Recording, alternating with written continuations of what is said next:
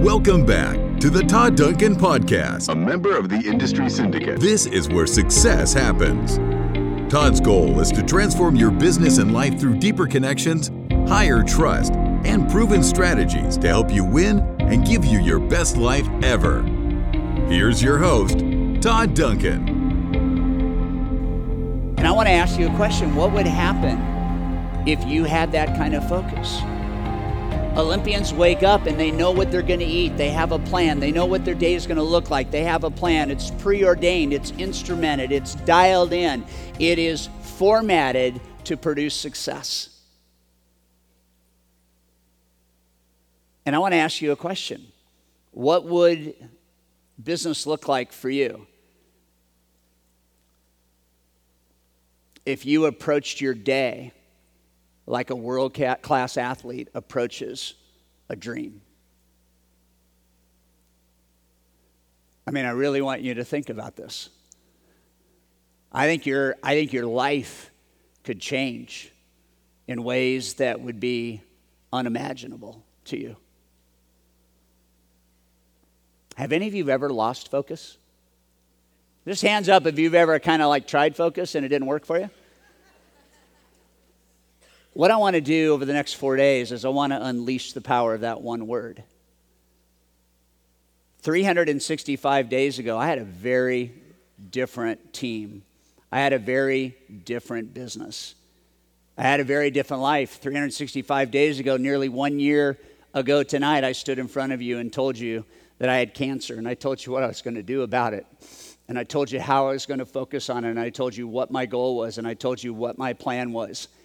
And I have to tell you something my journey in that whole thing didn't start with a diagnosis. It started years before. Two years before, I made a decision, a focused decision to be in the best shape of my life. And I have to look back on that and, and tell you now that the cancer battle was won and the victory was had because I had the stamina to get through what I had to get through. And one year later, I'm cancer free.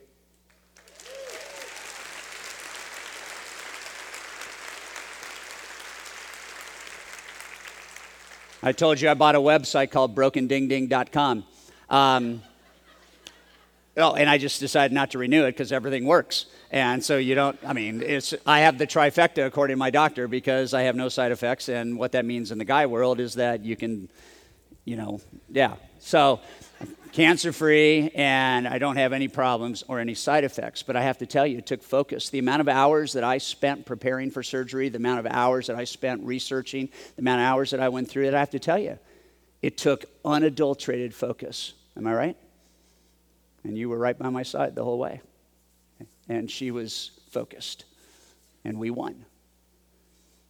But today, I want you to be thinking, and as we go through five things tonight that are focal points on I think how you can adopt and have more focus in your life. And as we unpack these over the next three and a half days in your business, and as you understand the, the, the, the, the, the idea of what's at stake, and what's at stake is everything. What's at stake is your life. What's at stake is your future. What's at stake is your business. What's at stake is your relationships. What's at stake is everything.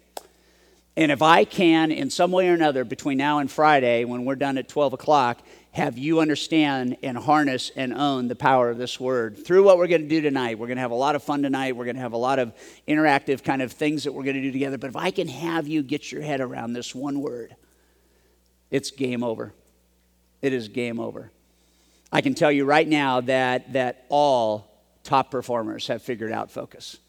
There was a slide that was up, and I don't know if you got in early enough to see it, but it was very interesting that the top 10% of performers According to Fast Company magazine, the top 10% of performers in business spend 52 minutes in focused effort and 17 minutes unfocused and away from the job. And then they come back and they spend 52 minutes focused, and then they take 17 minutes and get away. And then they come back and they spend 52 minutes focused, and then they take 17 minutes and get away. I love that research. I love what that means. I love the idea that with that kind of focus, you can change your future. And what I know about focus is it's a force multiplier. What I know about focus is it's easy to do one more loan a month, but if you really focus, you can do one more loan an hour. That's the difference between scattered thinking and chasing shiny objects and trying to go here and trying to go there and getting narrowly focused on what really matters. And what really matters, I think, in business has everything to do with what really matters in life. And those two things are, are connected, and you can't separate them.